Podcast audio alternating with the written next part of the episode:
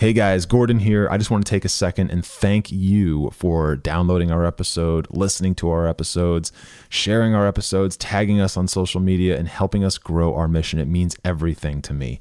And from here, uh, to continue growing where we're at, please consider throwing us a small donation just to help grow the mission, support the team, support the infrastructure, and continue to build the PermaFit name. Thank you all so much. We love you. We'll talk to you soon.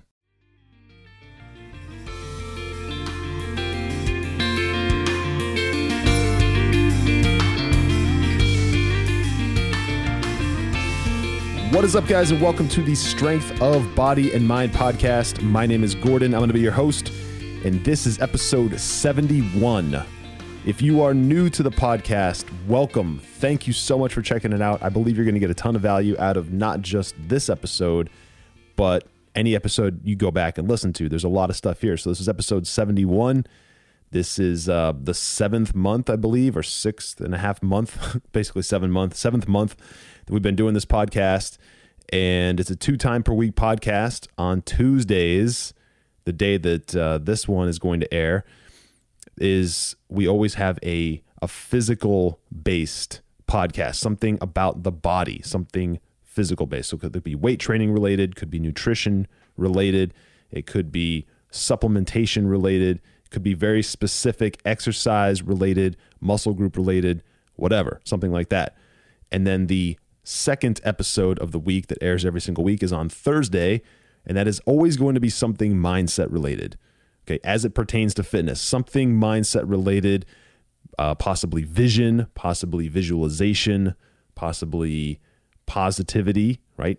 Your perspective on things and how positivity can affect your ability to reach new goals in the gym and stay focused and stay motivated and stay inspired and find ways to generate accountability and things like that. So, there's a two time per week podcast every Tuesday and every Thursday. So, if you're new to the podcast, again, thank you so much for checking it out.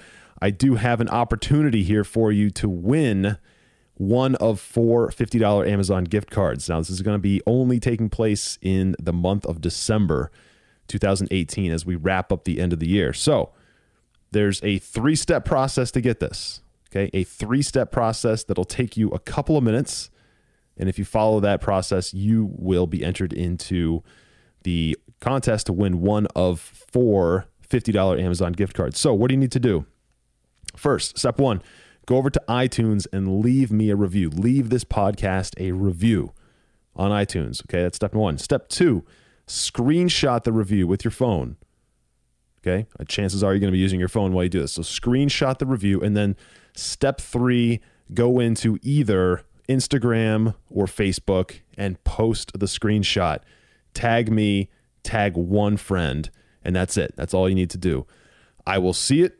I will enter you into the contest, and you'll be notified in January if you are a winner.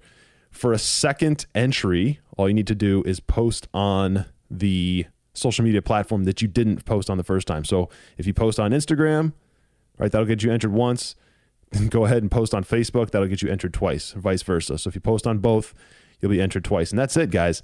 And the more you do that, okay, the more you help me do that, you are spreading. So this is like a selfless move on your part because what you're doing is you are spreading awareness, not just about the podcast, but about all the concepts we talk about.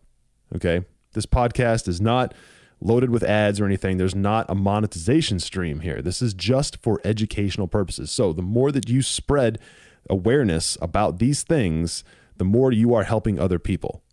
Okay, the more you are helping other people. So if you want to give back and at the same time possibly win a $50 gift card to Amazon to spend on anything, this is a way to do it. It'll take you a couple minutes and it's a win win win across the board. You win, right? I win, and the person, the recipient who is exposed to this podcast wins just by having another source of education, another source of knowledge, another source of information sent to them, right? Referred to them by a friend, by you, of where they can go to learn more about fitness, learn more about nutrition, learn more about training, learn more about mindset around all these things. So that's it. Now, what is this podcast episode going to be about? I'm going to dive in to how to build a stronger bigger, more muscular back. Okay, we all have a back, obviously. And the reason I'm dedicating an entire episode to the back is because I get asked about it a lot. Okay, I get asked about it a lot, and I see a lot of people who want a bigger back. They want a stronger back. This is men and women. They want a stronger back. They want a more defined back. They want something that they can be proud of because the back makeup makes up such a big part of the upper body and they don't know how to train it properly. So I'm going to get into a lot of fundamentals around how to build a bigger back, not just specific exercises, but things you need to know about how to build the back. And then I'm going to identify some exercises that are critical for building those muscle groups because it's not just one muscle group. All right, it's a muscle group, but it's not just one muscle group. Okay, there are multiple back there, and there are ways to train that make the back look more defined and be stronger that are probably they probably go against ways and things that you might think about how to build the the back. And by the way, some of the principles that we're going to talk about here, some of the high level principles, not the actual like here's the lift to do and here's how you hold it and here's how many times you do it, but the actual like the big picture principles, they apply to all of the major muscle groups. Okay? All of the major muscle groups. So the the overarching thing to think about when you think about building a stronger back and a bigger back. And by the way, some of the benefits of having a bigger back and having a stronger back aren't just to be able to lift more weight in the gym. And they aren't just to have aesthetics of having like a V shape. Because if you think about people who have a strong well-defined back both men and women both in the let's say competitive realm powerlifting bodybuilding whatever crossfit but also just like women that you find attractive attractive and men that you might find attractive or men and women that you would look at and say they have a nice physique. They have a well built physique. They have a physique that they've put time into and energy into building into something that is attractive. Okay. Um, when you think about those things, if you think about it right now, visualize it. One of the key iconic pieces of having a built up back, a stronger back, a more defined back, is having a V shape. Right now, it could be an extreme V shape if you are into extremely competitive powerlifting or extremely competitive bodybuilding, then you might want that V to be very, very, very pronounced, meaning you have a, a thinner waist, a more narrow waist, like an extremely narrow waist in some cases. And then from the waist up is just this complete, like 45 degree outward angle coming out of, of either side of the waist, right? Just going almost straight out 45 degrees all the way up into the shoulders, right? So now you have this very pronounced V, and that is a very desired trait if you are into bodybuilding. And the reason for that is because it it indicates that you have um, very, very, very built up lats. Okay, lats are like the main muscle group in the back. It also indicates that the the traps with the trapezius, which is the upper muscle group in the back, uh, which is really kind of the shoulders, right? But it also travels down the middle of the back and supports the spine. That that is also built up, and then it also indicates that the delts, right, the deltoids are also built up, which is really also again a shoulder muscle group. But they all play together so much that they aren't mutually exclusive from each other. There are ways to target them for sure, but they are synergists to each other in almost every aspect. So, anyway, that V shape, if you think about that, if it's very pronounced in the competitive power uh, bodybuilding world, and then in the powerlifting world, just by as a byproduct of lifting such heavy weights, the that that same V shape becomes achieved. Now, typically powerlifters don't carry as low of a body fat percent as competitor or competitive uh, bodybuilders and therefore that V might not look as pronounced. Okay, all the striations and little definition uh, details that you would see in a bodybuilder won't necessarily show up in most powerlifters. Okay, I'm talking purely from an aesthetic standpoint, but they still build up that V shape just because they're lifting so much weight and they're building up their back and they're building up their shoulders. And typically their waist just isn't going to scale along with the muscle groups that they're building because they're lifting so much weight. Either way, they're going to still have that V shape. Now, if you look at someone who is not in either one of those categories, okay, just a fitness model or even just someone who you think is fit, all right, who is fit, they have a V shape. It's less pronounced, but they have a V shape. They have whatever their waist size is, a more narrow waist size, probably because they live a fitness lifestyle, because they are a fitness influencer or a trainer or whatever, they have a more narrow waist, right? Because they're fit and then they're going to have some size in their back and some size in their shoulders. And because of that, they're going to have a V shape. So it's a telltale indication that someone is fit if they have that shape. Whether you've thought about it or not in the past, uh, hopefully going forward, you do think about it and it's something that you at least consider for a second.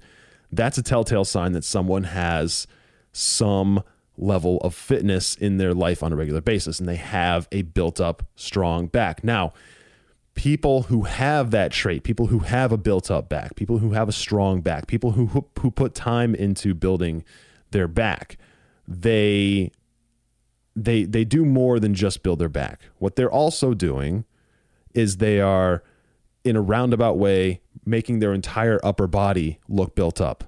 Okay? There's um, there's something that happens when you build up your back and you build up the muscle groups back there.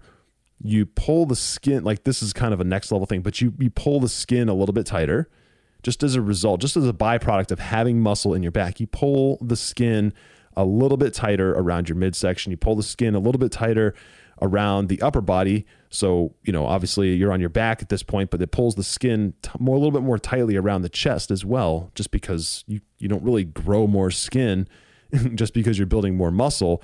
Instead, you pull the skin a little tighter. And because you pull the skin a little tighter, now the chest looks a little bit more pronounced. The chest looks a little bit more built up. And then at the same time, think about the shoulders, okay? Think about the traps. Think about the delts, right? The deltoids, which is that that muscle group that connects your your shoulder around your neck, which is the traps, to your biceps and triceps, which is your arm. It's that muscle group right in the middle right between those. That is going to look more defined. That is going to look bigger, right? If you are a naturally vascular person, you're going to be natural. You're going to be uh, more vascular as a result of having a more defined back, of having more back mass and, and more back muscle density. So those are the things that happen as a result of lifting to build a bigger back, all right? Or doing exercises, doing workouts, doing things to build a bigger, stronger back. Uh, now, again, there are so many reasons why people want the aesthetic of a bigger back and a more strong, defined back. But let's think about the functional aspect of having a stronger back. All right, maybe you work in construction. Maybe you maybe you don't. I don't know. Maybe you work in a in a cubicle. Maybe you are a fireman, or maybe you are you work in an automobile repair shop or something like that, like a car repair place or a garage, right? Or something like that. You're a mechanic. I don't know. But whatever it is, if you have any job that requires you to lift things, either off the ground or off of a bench or move them from one bench to another or whatever, you need the strength of your back to do that. Sometimes it's minor, sometimes it's major.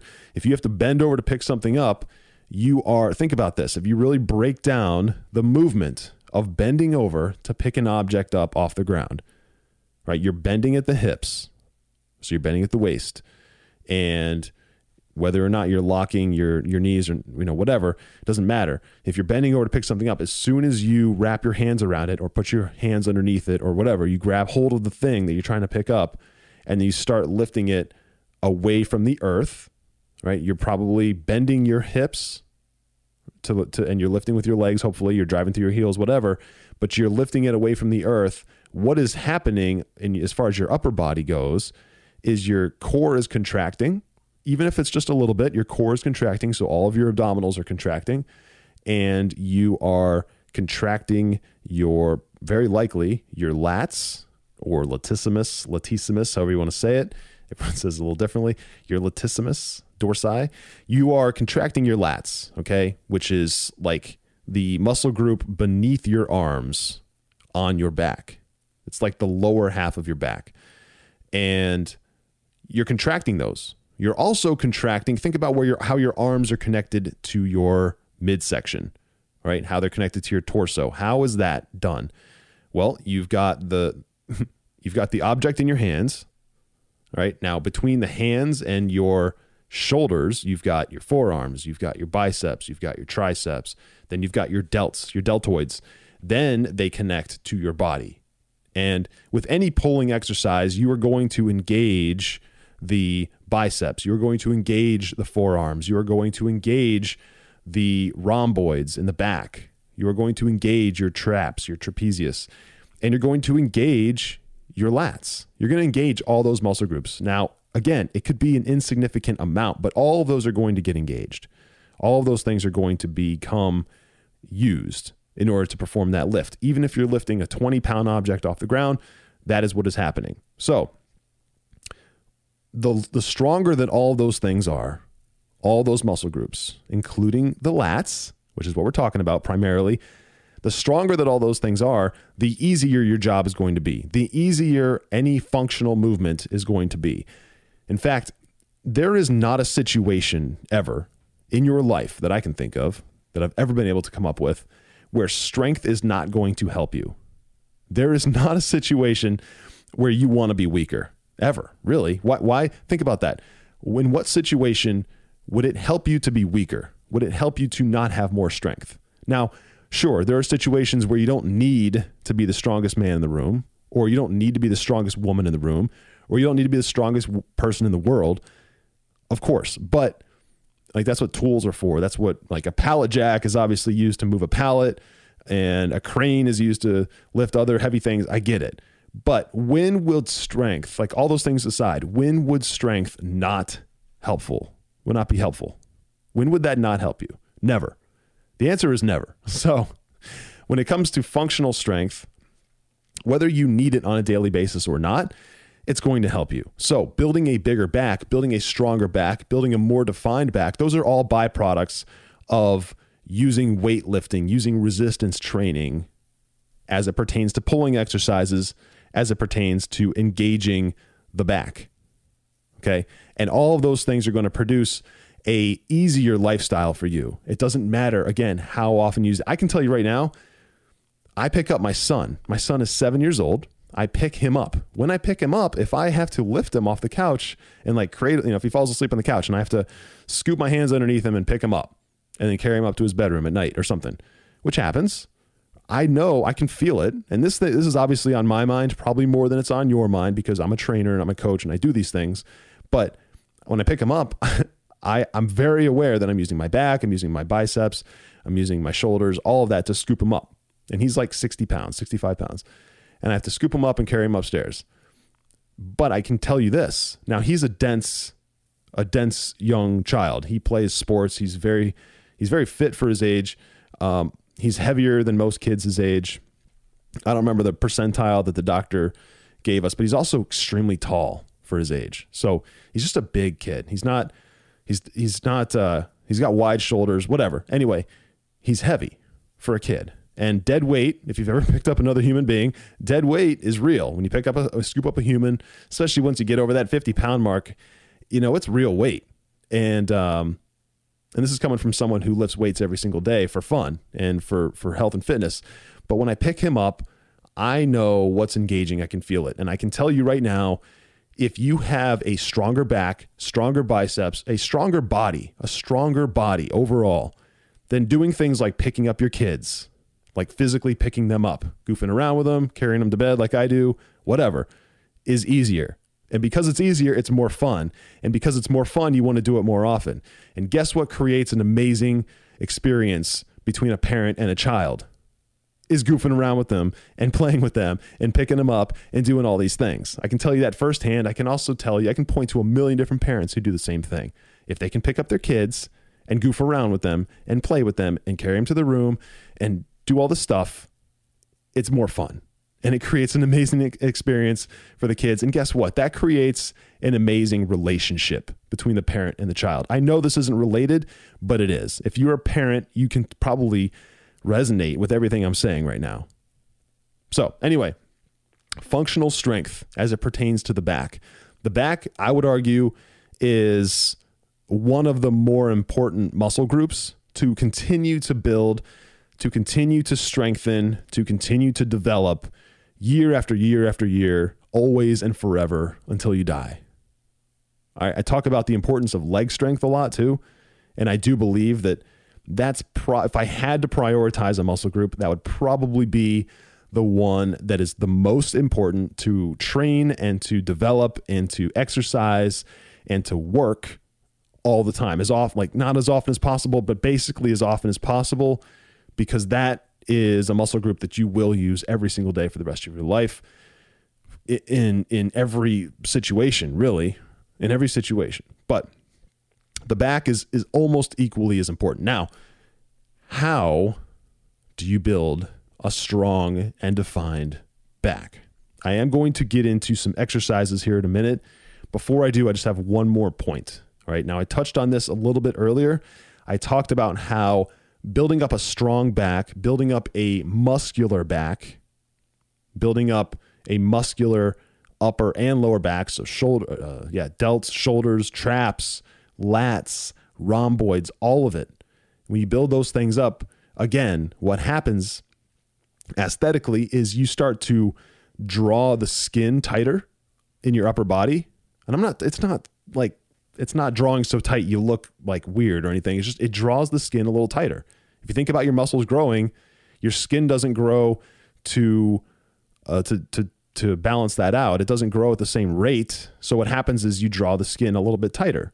The skin doesn't need to grow. The, the skin has elasticity, so it can just kind of maintain its its current surface area. It doesn't need to change. Um, but anyway, you draw the skin a little tighter, and therefore you give an enhanced appearance to the chest. You give an enhanced appearance to that's how that's how a six pack oftentimes goes from looking okay to looking extremely defined is through the additional muscular depth and build of of their muscle other muscle groups in the upper body. So a back, right? Lats, uh, chest. You build those things up. You draw the skin tighter. So anyway, the point I'm trying to make here um, is is since we're talking about building a more defined back and building a uh, a more chiseled back in some cases, in order to get that, you need to not ignore the other things around it. Okay, so putting an emphasis on chest exercises things like bench press or any pressing exercise, any pushing exercise is going to enhance the muscle groups near the back, which are going to do the same thing that I just described, only the opposite. So they're going to draw the skin tighter around them. So if you build an upper chest, a strong upper chest through incline presses and things like that, you are going to draw the skin tighter around your chest. At the same time, that same skin, since it's all connected, it's one giant surface area, uh, you know, piece of, of skin, it's going to draw tighter around your back at the same time.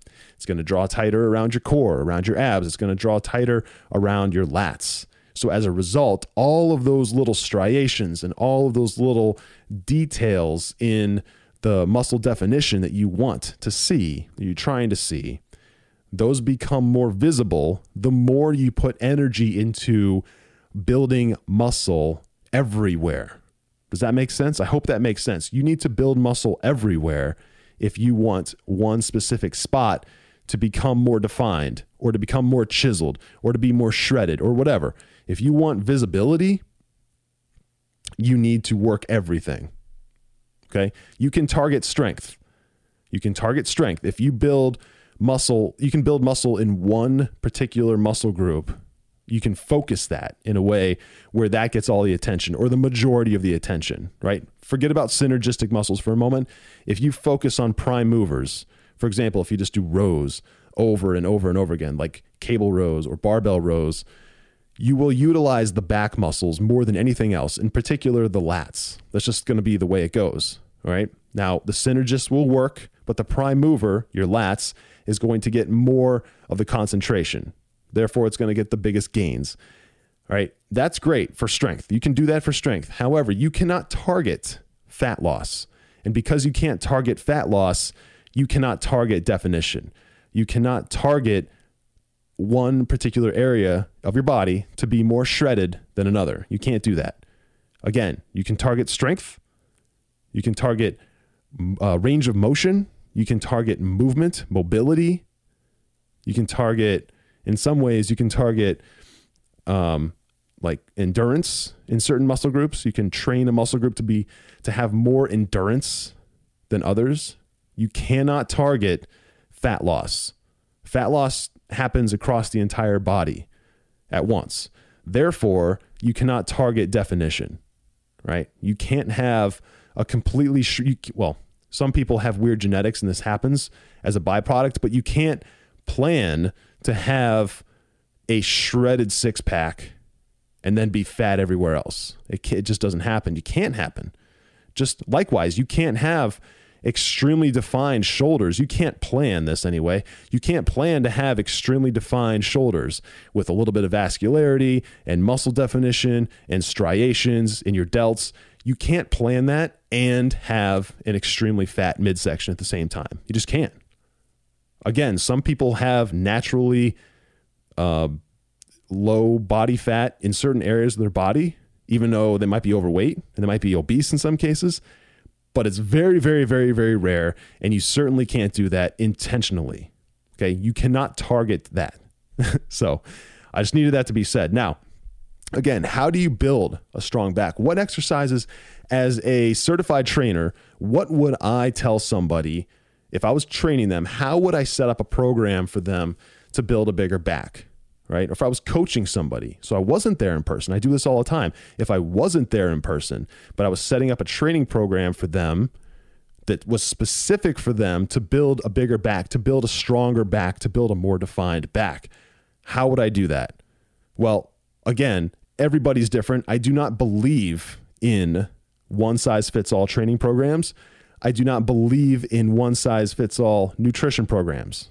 Okay. That's why you can't That's why you can't go onto my website and then just like move a meal program to your shopping cart and buy it. That's not how I work.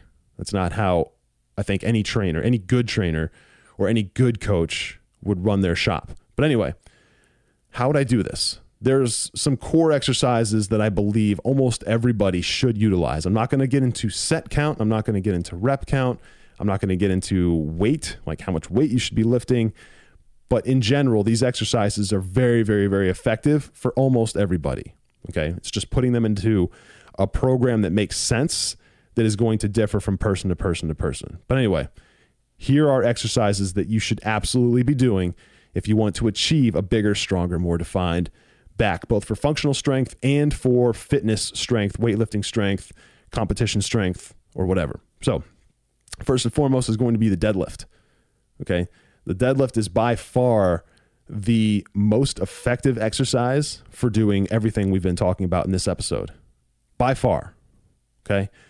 And it doesn't really matter if you're going to do a traditional deadlift, like a regular deadlift, or if you're going to do something with the trap bar or something like that, which is a bar that you kind of stand in. It's almost like an octagon or hexagon. You stand in, it's got handles on the sides. It doesn't really matter what type of bar you're using as long as the the principle is being applied, which is you are picking a mass up off the ground and you are standing up with it. Right? That's really the core principle of a deadlift.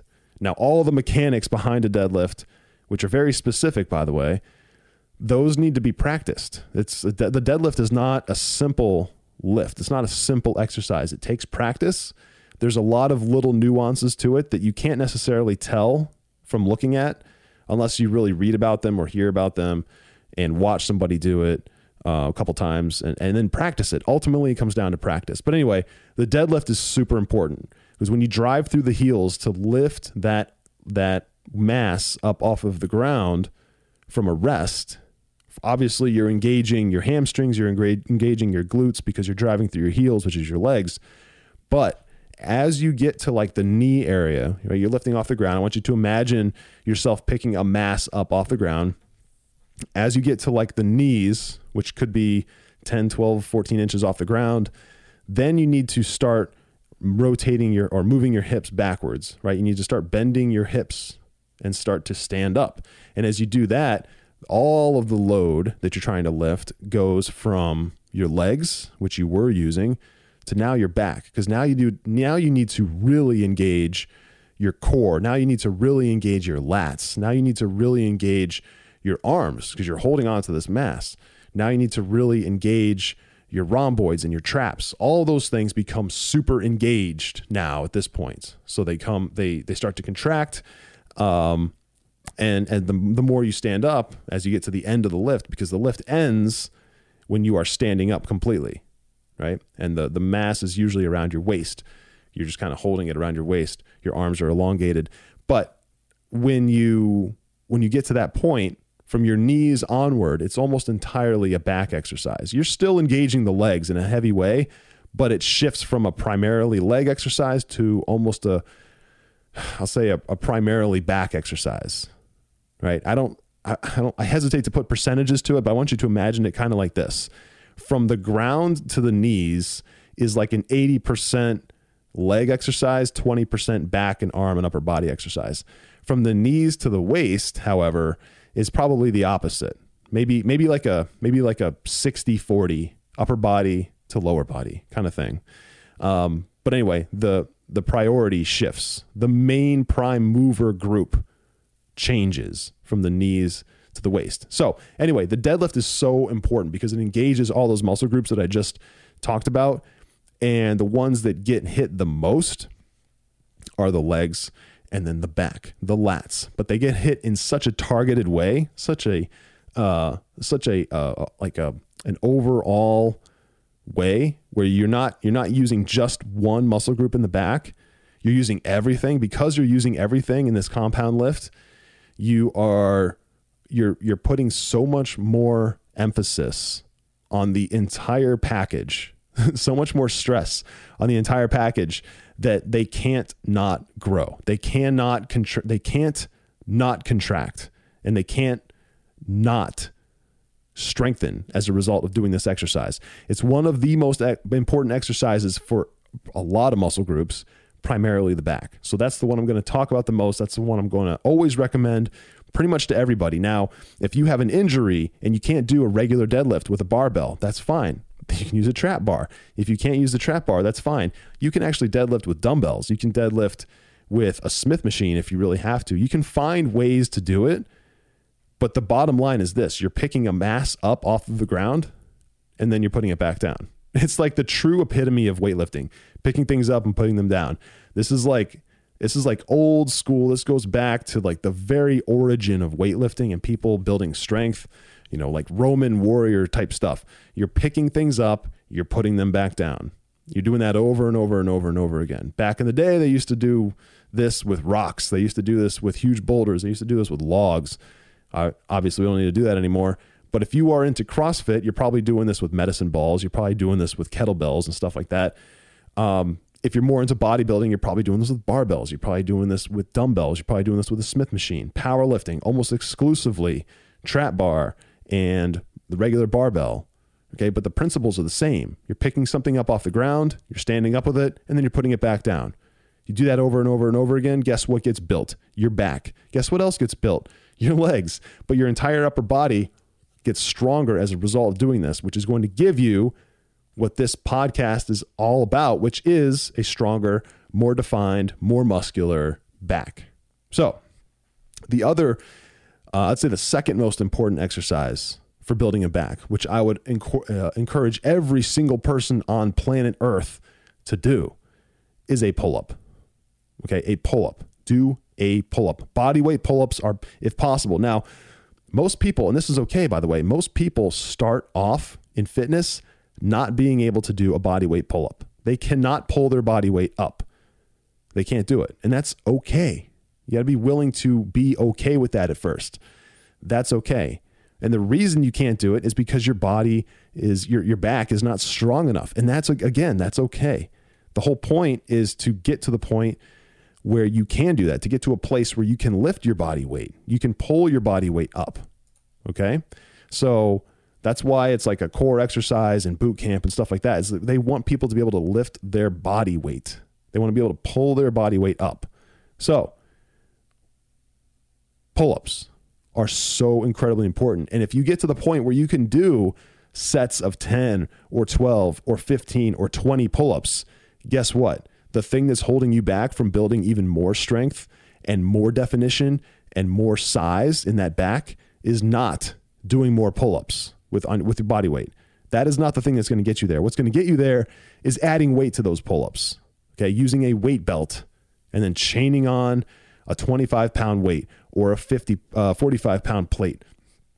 Or if you're really strong, you've been really doing this for a while, you know, get to that point where you're doing two 45 pound plates. Guess what's that that's going to do? That is going to build your back so incredibly strong and big over like over a short period of time, like a year or two. You're going to put on so much mass by adding weight to your pull up because you're doing something that is so unconventional, so not typical, so uncommon right? I talk about that all the time. If you want to build a big, defined, strong V like back, you need to do things that are not typical and not traditional and not conventional and not common because that is what that result is. That result is not common. That result is not typical. So instead of just doing body weight pull ups, once you get to the point where you can do several of them, start adding on weight. Okay. Now I'm going to rattle through some other exercises that I I always consider. Uh, there's a couple at the end that I'll talk about more specifically, but these exercises I sprinkle in and out of my routines. I sprinkle in and out of my clients' routines all the time. Uh, again, not going to talk about weights or sets, just the specific ex- exercise itself. So, uh, bent over dumbbell rows, I use these a lot. I think they're incredibly powerful for building mass and strength. Um, those are one handed, by the way, so you do one at a time. Bent over barbell rows. This is a bent over row with a barbell it's basically the same thing as a dumbbell row, except you're using both hands and you're using the entire barbell. Uh, that's another huge, huge, huge exercise for building size and strength. Seated cable rows. Most of you guys knows knows what, know what this is. I do variations of one hand and two hand seated cable rows. I think those are incredibly powerful. Seated wide grip pull downs. So this is similar to doing a pull up. Okay, except you can really stack the weight because you're sitting down and your knees are locked into this device so that you won't like you don't have to keep yourself balanced. You don't have to um, you don't have to worry about like your body like not being able to pull the weight down you know because it's too heavy because you're locked in. So because you're locked in your body won't go up into the air as you start to pull this thing down if it's too heavy. So you can use the leverage there. It's all about creating leverage.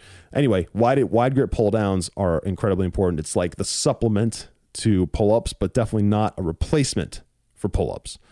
Um, seated close parallel grip pull downs. So that's kind of like a wide grip pull down. You use the same machine, but instead of using the wide grip handle attachment, you take that off and you replace replace it with another attachment that I've seen at pretty much every gym I've ever been to, which basically gives you two parallel handles to hold on to that are very close. They're like six inches apart. Use that attachment and do the same thing. You're doing pull downs, right? But instead of being wide grip with your hands way out past your shoulders, you're doing close grip. So you're bringing these things in and they're really coming in as you pull the weight closer to you, you're really pulling this handle close to your chest, like right in the middle of your chest. And what that's going to do is it's going to work your back, it's going to work your lats specifically, but it's also going to work a lot of your upper lats and lower traps in a way that the wide grip just doesn't. The wide grip is going to get the wider part of your lats, like the what really defines that pronounced V in your back. But the the close grip stuff is going to do all the details and all the size and all the the uh, the mechanics of the inside of your back. Okay, near your spine.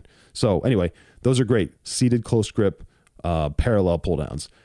Standing cable rows. This is one that a lot of people don't do. This is at a cable machine using a one hand attachment, like a, a single handle attachment, standing facing the cable and then pulling it towards you, basically doing a seated cable row, but you're standing at this point. And uh, you're going to want the weight positioned on the cable machine right around your your mid like middle of your midsection, like between your sternum and your belly button. And you're going to pull that cable towards you right to right to your abdomen, right to your midsection, and then let it go back. And this is one again, it's not conventional. You don't see it a lot, but I'm telling you, it's extremely powerful, and I make my clients do it all the time, and they get amazing results as a result of doing these.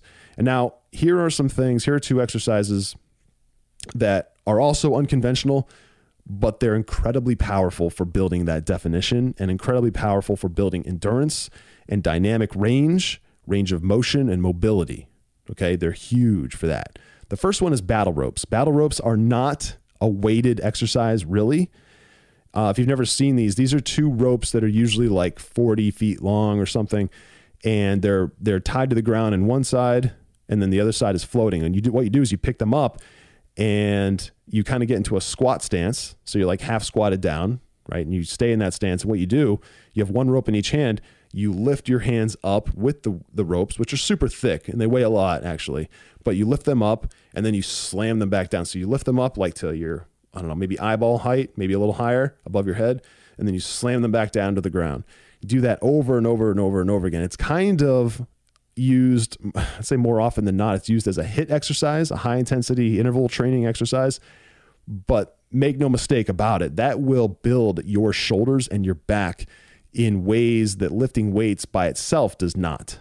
Okay. So I always encourage people to do fast, high energy, high range of motion movements like this just to add that to the the weightlifting okay because it, it adds mobility it adds range of motion it adds endurance again in ways where static uh, weight like an iso iso movements just do not so battle ropes i'll always encourage people to do battle rope variations. And if you don't want to just pick them up and then slam them back down in this like a straight line over and over and over again you can do like some old old school jump rope type patterns where you swipe you uh, you kind of arc your you know one of them clockwise and then the other one counterclockwise and then one clockwise and the other one count and you do that over and over and over and over again. And then has the same effect but it's a little bit different. So you can kind of bounce back and forth between different patterns where you're you're basically you're moving the cable up or the the, the ropes up in some way and then back down in another way. It doesn't really matter if you do the same pattern over and over again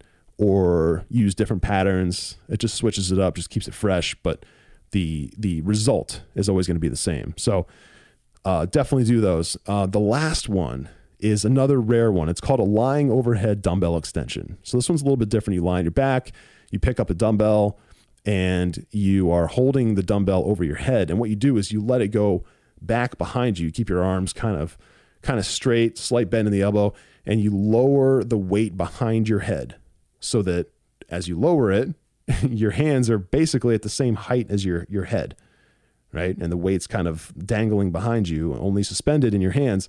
And then with your arms in the same extended position, you bring your arms back around, you bring that weight back over your head, back over your face, and then ultimately over your chest.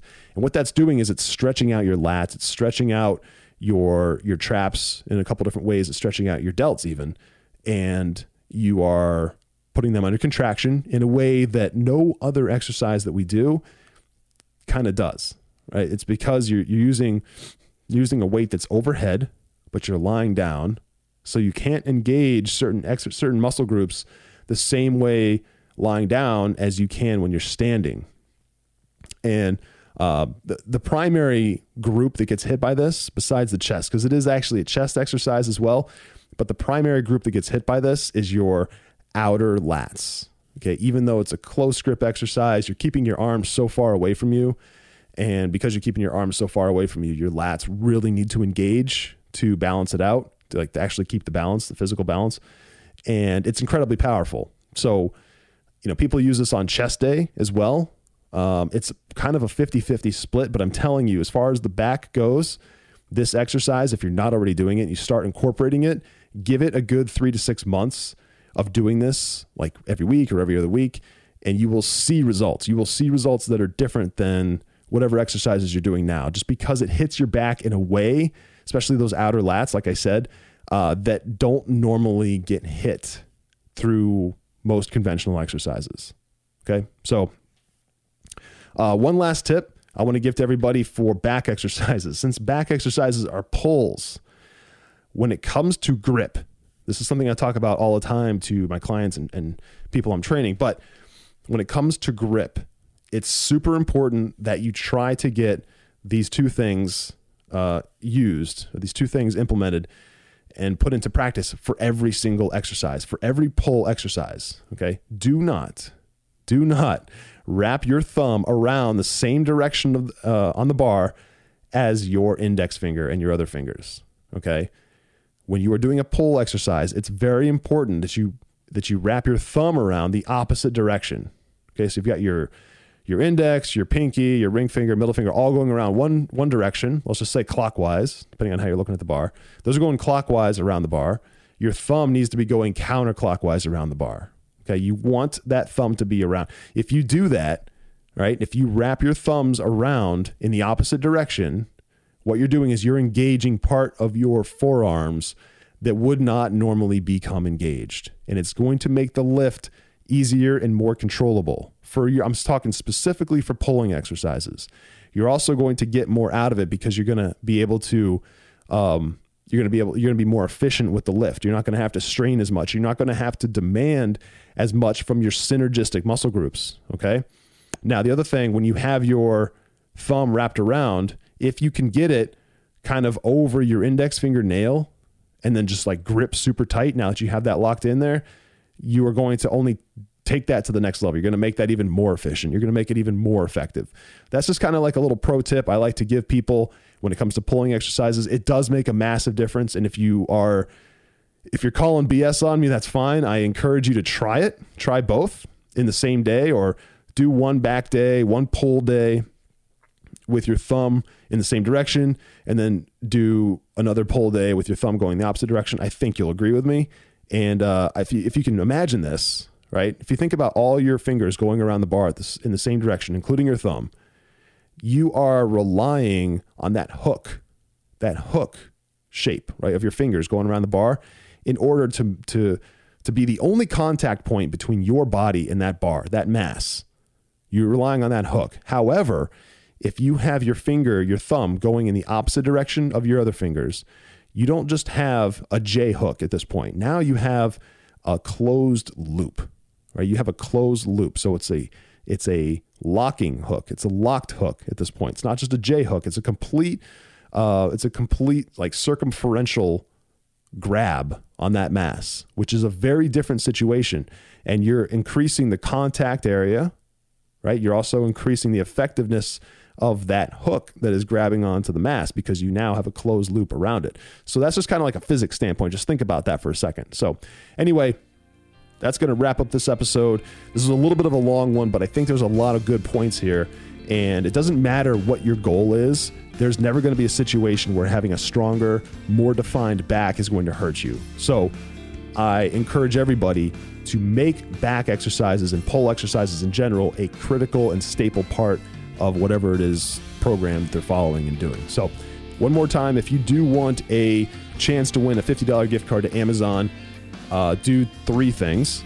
Right, three step process, super simple. Go to iTunes, leave me a review in iTunes for this podcast, screenshot the review, and then post that review in either Instagram stories or Facebook stories or as a regular post, it doesn't matter, and tag me and one other friend. That's it do those things, you will be automatically entered. If you do them both, you'll be entered twice, and I will announce the winners in January. So, thank you guys so much for listening.